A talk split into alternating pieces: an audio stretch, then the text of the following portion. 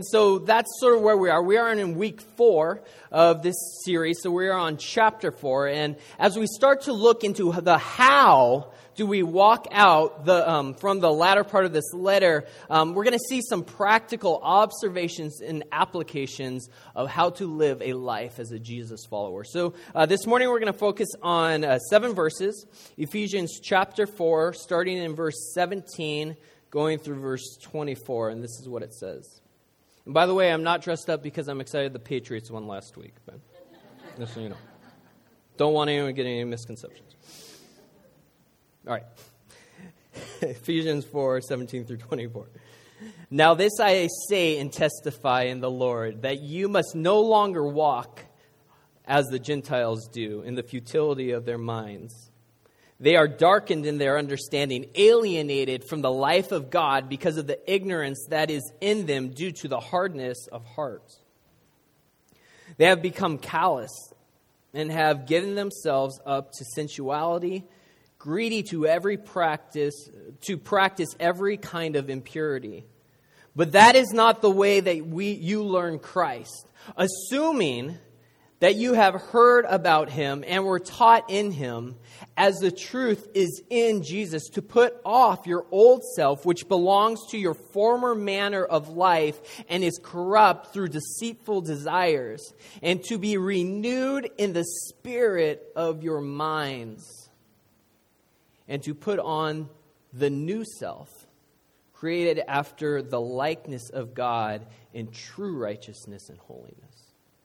And as we continue this series talking about being transformed and not so much um, trying to transform yourself, but really remembering that we have been transformed, I, I pray that we would commit to live our lives more consistent with who God has told you that you are and who, who I am, that you are a new person, that by definition, if you are a believer in Jesus Christ, you are a new creation transformed from the inside out. And you now can live set free to be that new person, not like the old you, but with new priorities in life and new ways of talking in life and ways of relating to people that you could never do before, ways to relating to money where it is not a slave or you're not a slave of it, but that you can use money and the way that you live your life to honor and to show the love of God to the world that you live in.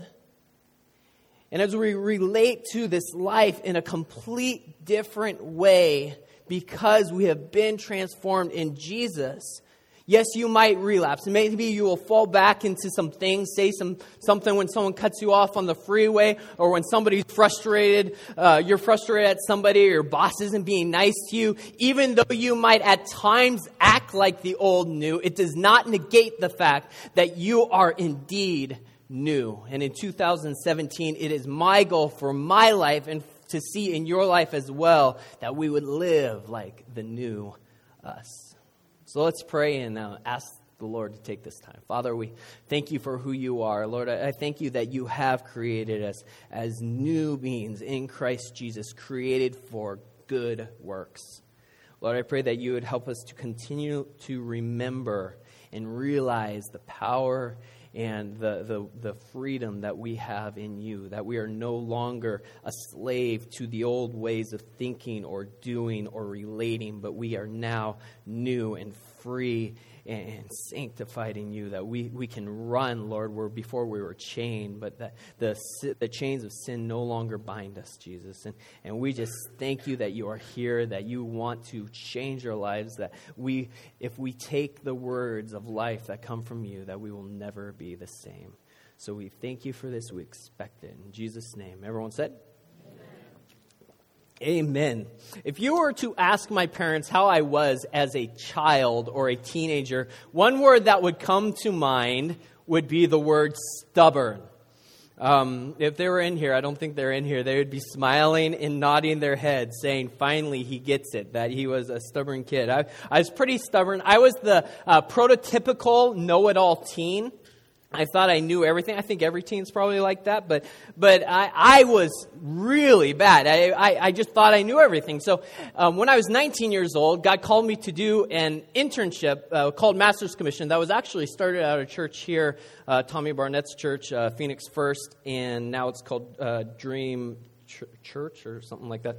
Dream Center Church. Um, so I did an internship there, and uh, the reason I did an internship there was because I, um, when I was on a missions trip and my life was completely called to the work of the ministry at 13, uh, this is one of the pastors at this church who was leading this internship. He was the one that really uh, spoke to me, and I really felt like through him, God changed my life. So I went there. He was a dad of five kids, was passionate about the Bible, loved Jesus with all of his heart, loved his wife, and I was like, I want to be like this guy.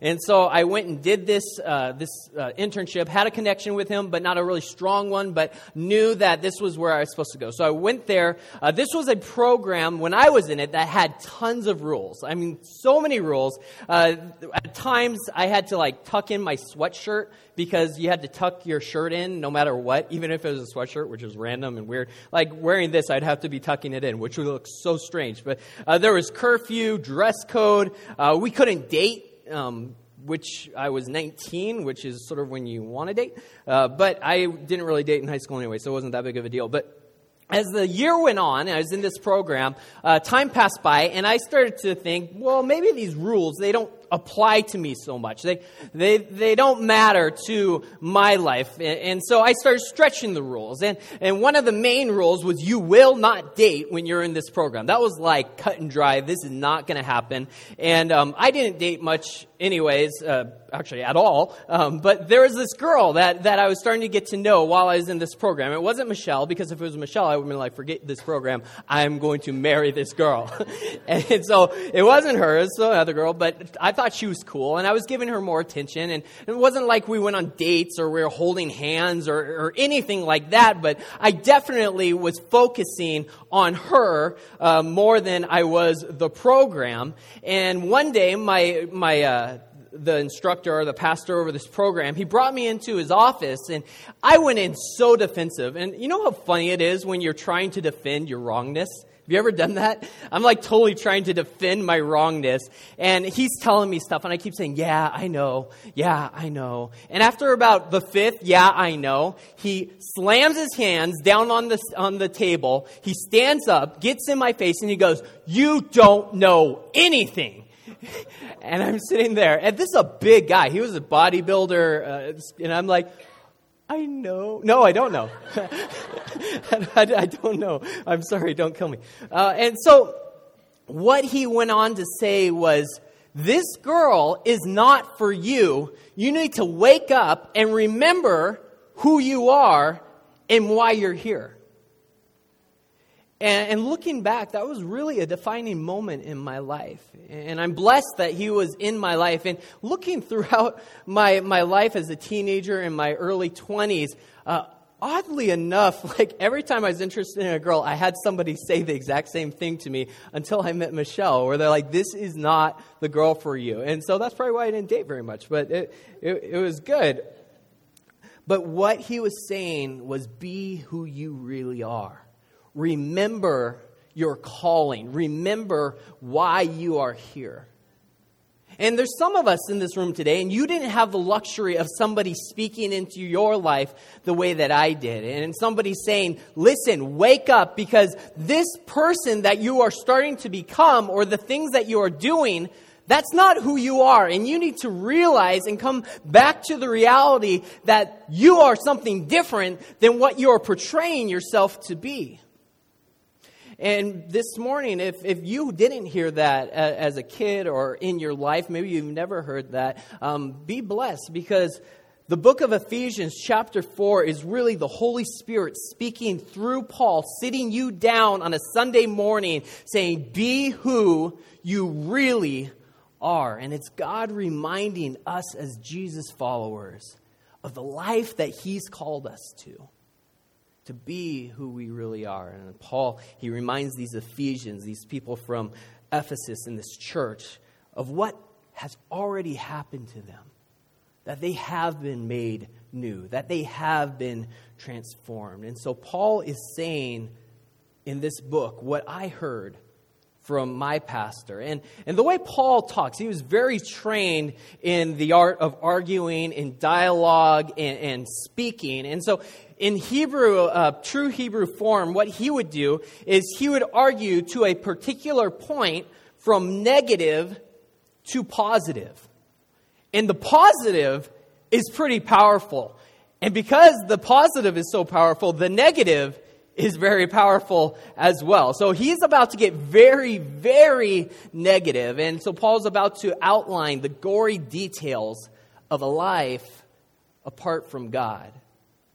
And remember, these are people who have already experienced salvation. These are Christians. These are people in the church who have been already made a new creation and they, they have the evidence of, of salvation and Jesus in their lives, but Paul still says to them, Be who you really are. And he starts by saying, Don't be like the Gentiles. Now, what is he saying there? What he's really saying is, Don't be like those people who have no covenant relationship with God. Because you do have a covenant relationship with God. And when you didn't, it says you lived in the futility of your mind. Now remember, this is negative to positive. So get ready because this is the beginning of some really negative stuff, but there is a positive at the end of it. So verse 17 it says, Now this I say and testify in the Lord that you must no longer walk as the Gentiles, those with no covenant relationship with God do, in the futility of their minds. Now this word futility, it means failure. It means purposelessness. It means aimlessness. It means literally that you're incapable of doing what your mind was designed to do. Your mind can never be fully satisfied because before you knew God, there was this futility or this failure to achieve what your mind was really created to be. And what this tells us is that God, He really created our minds with one main purpose. And of course, there's other things that our minds can do and accomplish, but the one main purpose that will satisfy your mind is not math, it's not science, it's not facts or art or music. All those things are great, but the number one br- job of your brain is to comprehend your Creator. This is ultimately why we have a mind is to understand who he is. But when Adam and Eve chose of their own free will to disobey God, sin entered the picture and is, in essence, short circuited our brains. So, the thirst that all of us have in the world that we live in, we have to find satisfaction, to find fulfillment. And last week we talked a bunch about how do you feel full with the fullness of God it has to happen not through data or through information. It can only be full through the Creator who made it, which is God. And I don't know, but I think that maybe this is part of the reason why the world that we live in is so uncontent. That it's so dissatisfied, that it's all together. It seems like there's frustration and people who will even end their life because they cannot find what will satisfy them, and it drives them to an end where they say, I can't even do this anymore. And the reason is because they cannot find the truth which is in Jesus Christ. It is mentally impossible to satisfy your mind, which is to understand God without God. You can't do it. And so Paul says, before you knew Jesus, your brain was futile in fulfilling the reason that it was created. And you fail in understanding your purpose. And he goes on, and things get worse, unfortunately. In verse 18, it says, They are darkened in their understanding, alienated from a life of God because of the ignorance that is in them due to the hardness of hearts. So the ability to see and understand God, that wasn't even an option. It's saying, in essence, we were spiritually dead. These people were blinded to the big picture, obsessed with a life in the here and now. So all you can see is the bottom line in your checking account, or all you can see is that next temptation that is staring you in the face, trying to destroy your life, or all you can see is that next fix to get you through the day because you don't think you can get through it without it. All you can see is how many friends you have on Facebook when trying to make yourself feel um, satisfied or edified through that or the new car that you're you're buying or the next vacation that you're trying to get to. This, this is all you can see. You can't see the bigger picture. You can't see anything larger than the situation that you are in. The fact that God has a plan that is so much bigger and larger than you are, that there even is a God, that there is an eternal reality that is so much greater, that there's something more important than going to the lake on the weekends or, or relaxing when, when you're not working or, or watching Sunday morning football. And you can all say amen to that because the football season's over. So, amen. No more Sunday morning football. I can do that now until next August. Um, but there's so much more to life, but when you live darkened, you can't see anything beyond yourself. In fact, this word uh, darkens, it means um, only seeing what pertains to you. I mean, this idea of being alienated from a life of God. And think about that being alienated, removed from your Creator. Spiritually, we were lifeless. Why? Because our hearts were hard. Jesus saves. What does he save from? He saves us from that. Oh my goodness. Remember, we talked about your heart is the control center of your being. It's your conscience, it's your feelings, it's your will, your emotions. And your heart was desensitized. Your heart was hardened. Your heart was hopeless to God, to the one who designed you, wired you, created you, and gives you a purpose. You are impervious to his involvement in your life. And you know, there are some people, maybe you're in this room today, and you say, I don't care if I have a hard heart. That's not a big deal to me. I can have a hard heart, and that's fine. Or you will meet people who are like, whatever, you say I have a hard heart, big deal.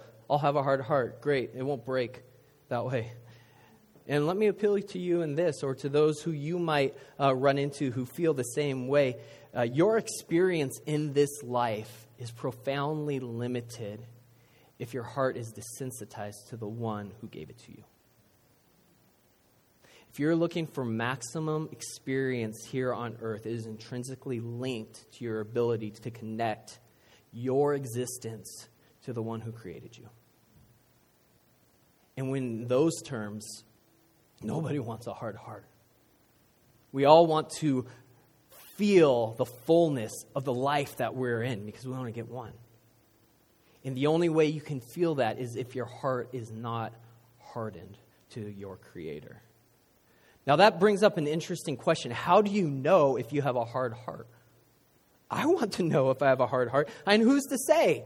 I remember when I was growing up as a little kid in a Methodist church, United Methodist of Woodinville, Washington, and I'm there and I'm maybe being a little uh, crazy. I was like seven or eight years old, running in the sanctuary, getting in trouble, and this old sweet saint, minus the sweet, comes up to me and he stops me and he puts his hand like this little pinch thing. I don't know how he did it, but it like froze me in, in my place. Maybe I should use it on my kids, but he pinched me, pinched me. I got pinched in church. And, and he goes, You, son, have a hard heart. And I'm like, Thank you. That was so uplifting. And then I ran off. Uh, but how do you know? How do you know if you have a hard heart? Because Paul says this is really bad. And this is saying that the control center of your being is darkened to God. That it's completely separated, that you don't have an ability to connect or to feel or even be aware of God. So, how do you know? And Paul, in, in this passage, he gives us three, a three point checklist on how to know or how to recognize if your heart is hard. And it starts in verse 19. Actually, it's all in verse 19. This is what it says it says, They have become calloused and have given themselves up to sensuality, greedy to practice every kind of impurity. Now, this word sensuality, this is the first way that you recognize if you have a hard heart. And sensuality is the word in the Greek, it's um, aselgeia, and it is the constant pursuit of self gratification. It means that at the expense of the people you know and the people that you love and the people who care about you, you will do what you feel is best for you in that moment, regardless of the trail of hurt and pain that you're leaving behind you. Because you will perpetually pursue what feels good in your moment. Ultimately, sensuality is selfishness on steroids because you are constantly feeding your senses, doing whatever makes sense in that moment, even if it really doesn't make sense for your life. It's doing what's best for you and you alone, not caring for those who love you or thinking about what might happen to those who are in your life. It's how you live. This is one of the, the marks of having a hard heart. And so, being in this idea of self gratification or sensuality is one way that Paul says you can realize if your heart is hard or you're acting like your heart is hard even though you have been changed. You need to realize that if you're acting this way, that you're acting like the old you and not the new you. The second way is not nearly as dramatic as the self gratification of, of sensuality, but it's greed. It's the constant pursuit of more. Whatever it is, whatever you've attained, you need more of it. You're never satisfied. You can't even help yourself. You're never having enough. Things are never good enough. You're always trying to get more. You're never content with what you have. And, and, I'm not saying that you don't strive for more in life, but you have to be content with what you have in order to get in a healthy way what God wants to give you. And He's saying you're greedy. It, it, it, the, the opposite of what greedy is, is gratitude. And when you have a hard heart, you have an inability to be grateful. You can't even look past what God has given you and saying, Thank you, God. I appreciate that. I'll be happy if this is all you ever give me. It's greed, it's wanting more. It's a longing for, for what you can't have. It's a lust for what you can't have. That's what greed is. And, and thirdly, he speaks about every kind, practicing every kind of impurity, which specifically is talking about reckless sexual behavior. Now, if I ended here, you guys probably would never come back and think this is the most depressing sermon I have ever heard in my life. And I don't like that guy anymore. He shouldn't wear suits. Um, but Paul, in classic Paul form, gives this colossal transition, this amazing U turn, this awesome about face, where he goes in verse 20.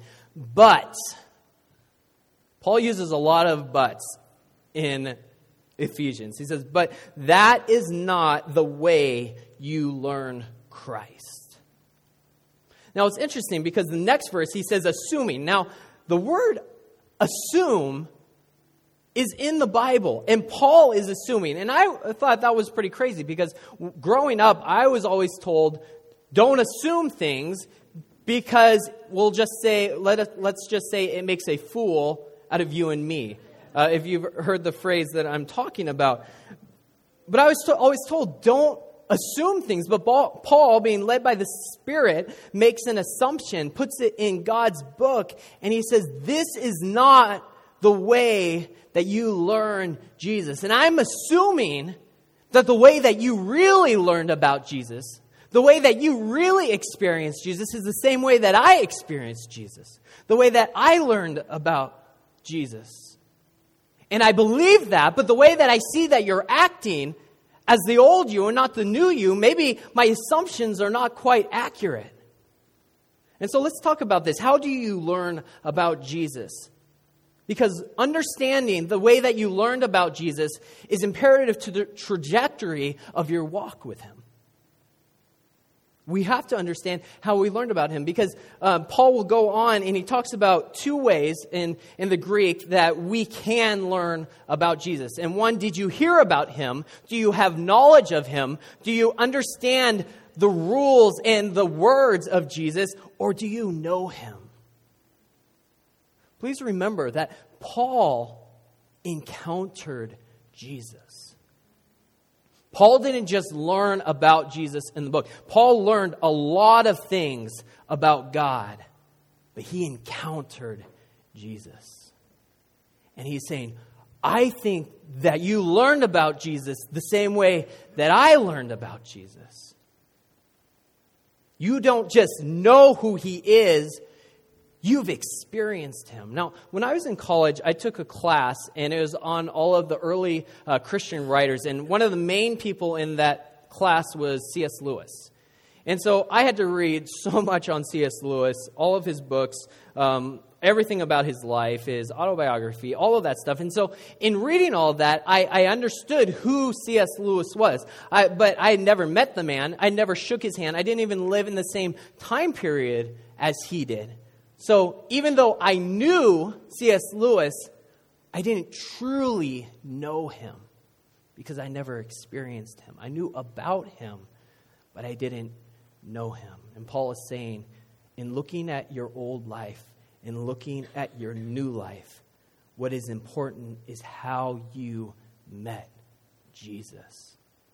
And I just, I, know that this is not how you learned about him. But the way that you're trying to trend in your life, oh, wait, maybe it is. He says, I know this isn't you. He says, realize that. Realize that this is not who you are. Be who you really are. Religion is predicated on knowing about Jesus. Religion is understanding and following the teachings of God so that mentally you can say, Yes, I have checked off these things. I believe Jesus was a great historical figure, and most of his teachings, at least, I believe with. So, in order to improve myself morally, I'm going to follow this figure from history. Religion is really knowing about Jesus, and that's what Paul himself came out of. He was on the road to kill Jesus' followers, and God knocked him off of his donkey and said, I want you to come play for the good guys. Knock it off. Follow me. Took a big mag light from heaven, shined it in his eyes, blinded him, and said, This is not who I've called you to be. And in that moment, Paul experienced Jesus firsthand. And so he is so passionate in writing to help these people to remember that God has transformed you. He's made you into a new, you into a new person. That he is living, that he is life giving, that he literally changed the path that you were on from death into life. And he goes on in reminding, assuming now that they are on the same page, that you remember the way that you met God and experienced God. And he says something that's somewhat odd in, in, the reading. Next in verse 22, he says, To put off your old self, which belonged to your former manner of life and is corrupt through deceitful desires. What he's saying is shed the dead and put on what is living. That Christianity and what we believe in is not so much a religion even though there are things that we follow, it is more a way of living. Paul's saying, You've heard the good news. You understand that you are dead, that you are alienated, that you are darkened in your understanding, that you are destined to a life of death, desensitized from the things of God, completely lost, dead as dead can be on the inside. But then Jesus came in and he made you alive. And this is so reminiscent of what Jesus said that you must be born again, that the Christianity that we believe in, the, the Jesus that we subscribe to, isn't just going from good good to better to best, or even bad to good, but it's going from death to life. What we subscribe to and, and what we believe in is literally creation itself. It's being birthed again. Death to life. Put off the old self that belongs to your former way of thinking with dead, hard, calloused hearts and minds. And remember, again, this is not talking about salvation. What this is talking about is if you want a fulfilling, satisfying life with Jesus, the life that you've been invited to, here's how you have it. You remember who God's created you to be. You know what I love about subscribing to Jesus in Christianity is you don't change to become a Christian, you change because you're a Christian. We are changed. We change because we have been changed. And it's really remembering that He has taken us from lifeless, dead hearts and minds into the fullness and freedom of life. That who you are now is saved, it's new, it's transformed, it's regenerated. That's who you truly are. And then he says in verse 24, and to put on the new self, created after the likeness of God in true righteousness and holiness. Now, it would be very easy for us to look at verse 22 and then verse 24 and think, okay, I just need to stop doing dumb things. I just need to stop doing these foolish, idiotic things in my life, and then I'll be good. Stop being bad, start being good. Do the good things, do the things that make me living. But the problem is there's this haunting verse in the book of Proverbs, uh, the book of wisdom, and, and, this is what it says, and we experience this all the time. In Proverbs 26 11, it says, Like a dog that returns to his vomit is a fool who repeats his folly. And Paul's language here is very reminiscent of that. That why would you, like a dog, return back to dead things, things that your new life has rejected? Why in the world would you look at death and think, I want that again? And you know, we totally agree with this proverb. We're like, oh, yeah, yeah, I, that's terrible. And people do that all the time, but we do it. I mean, maybe you don't, but I know I do. I mean, I'll just talk for myself here. I mean, there are times when I know there's things that my system has rejected emotional things, physical things, verbal things, visual things, mental things, where I have thrown those things off, that I have vomited them out of my new life, my new being, the creation that, that God has created. And, and I'm like, I no longer want those things in my life, but there are times for some reason where I'll look back at those things and be like, wow, that looks really good. This morning, even, I didn't put this in my sermon, but it's a great illustration. We're moving the fridge back into the kitchen, and there's this um, canister, glass canister of soup from six months ago that was just about to explode, and, and it fell on the ground and it exploded everywhere. It was the worst smelling thing I have ever smelt. And now you're all going to smell it because it's in your, it's in your head, but it, it's not. You, you can't smell it anymore. But it's like looking at that, which I could barely, Kyle and I could barely even like be 15 feet away from it, smelled so bad, and saying, wow, that looks good. I want to eat that. In fact, I won't eat, I'll just scoop it up off with a spoon. I'll be that, seriously though, that's what it is. It's taking death. And Paul's saying, this is disgusting. It's death. It has nothing to do with the new you. Yet, for some reason, and I know this is so true with me, that, that there are times where I'll look at it and I'll think, wow, that old habit, that old relationship, that old way of reacting to problems in my life, wow, I, I think I want to do that again. It makes no sense. And let's be honest. I mean, there's some of us tonight who will look at vomit and think, I want some of that. Let's just be honest. I mean, it might not be you, but it's me. That will happen. How do we make sure that we see death for what it really is? Well, we find it in verse 23. Verse 22 old dead ways of living and thinking. Verse 24 new life giving ways of thinking.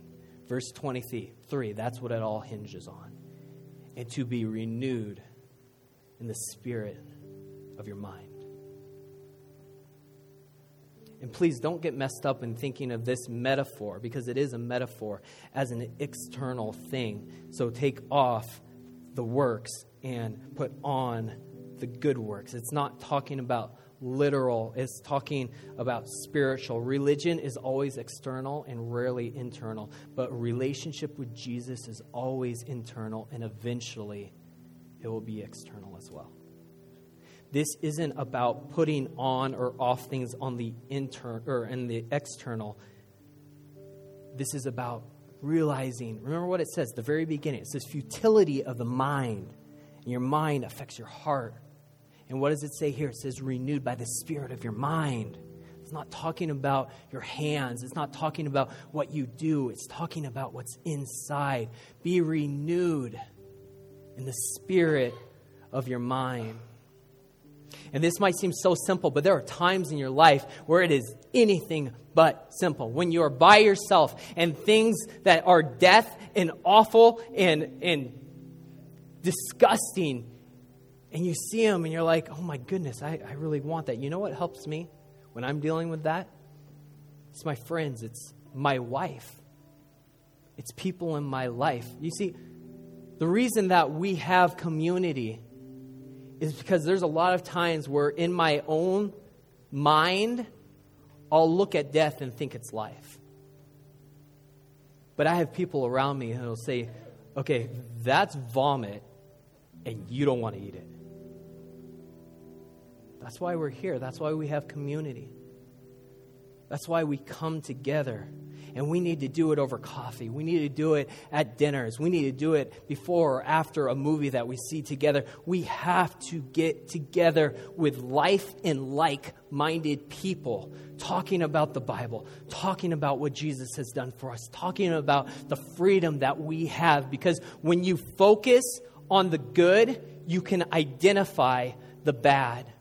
When somebody who's looking through um, counterfeits, the way that they realize what is a counterfeit and what is not a counterfeit is not by looking at all the different counterfeits, it's by looking at the real thing. And as we get together and we talk about the real thing, life that we have, we can quickly identify what was from our past and realize I don't need that anymore. Please don't underestimate this place, what we do here. Because we are building a family, a community, because I need you and you need me. And we need each other because God created it that way so that we can say, together, I will live in the new things and not in the old. And if you say, well, I don't have a way of connecting with people, I'm not social, I can't just ask somebody to go out and eat. Well, guess what? Wednesday nights, men, we have a place for you at the church, 6:30, be here. Women, Thursday nights, 6:30, be here.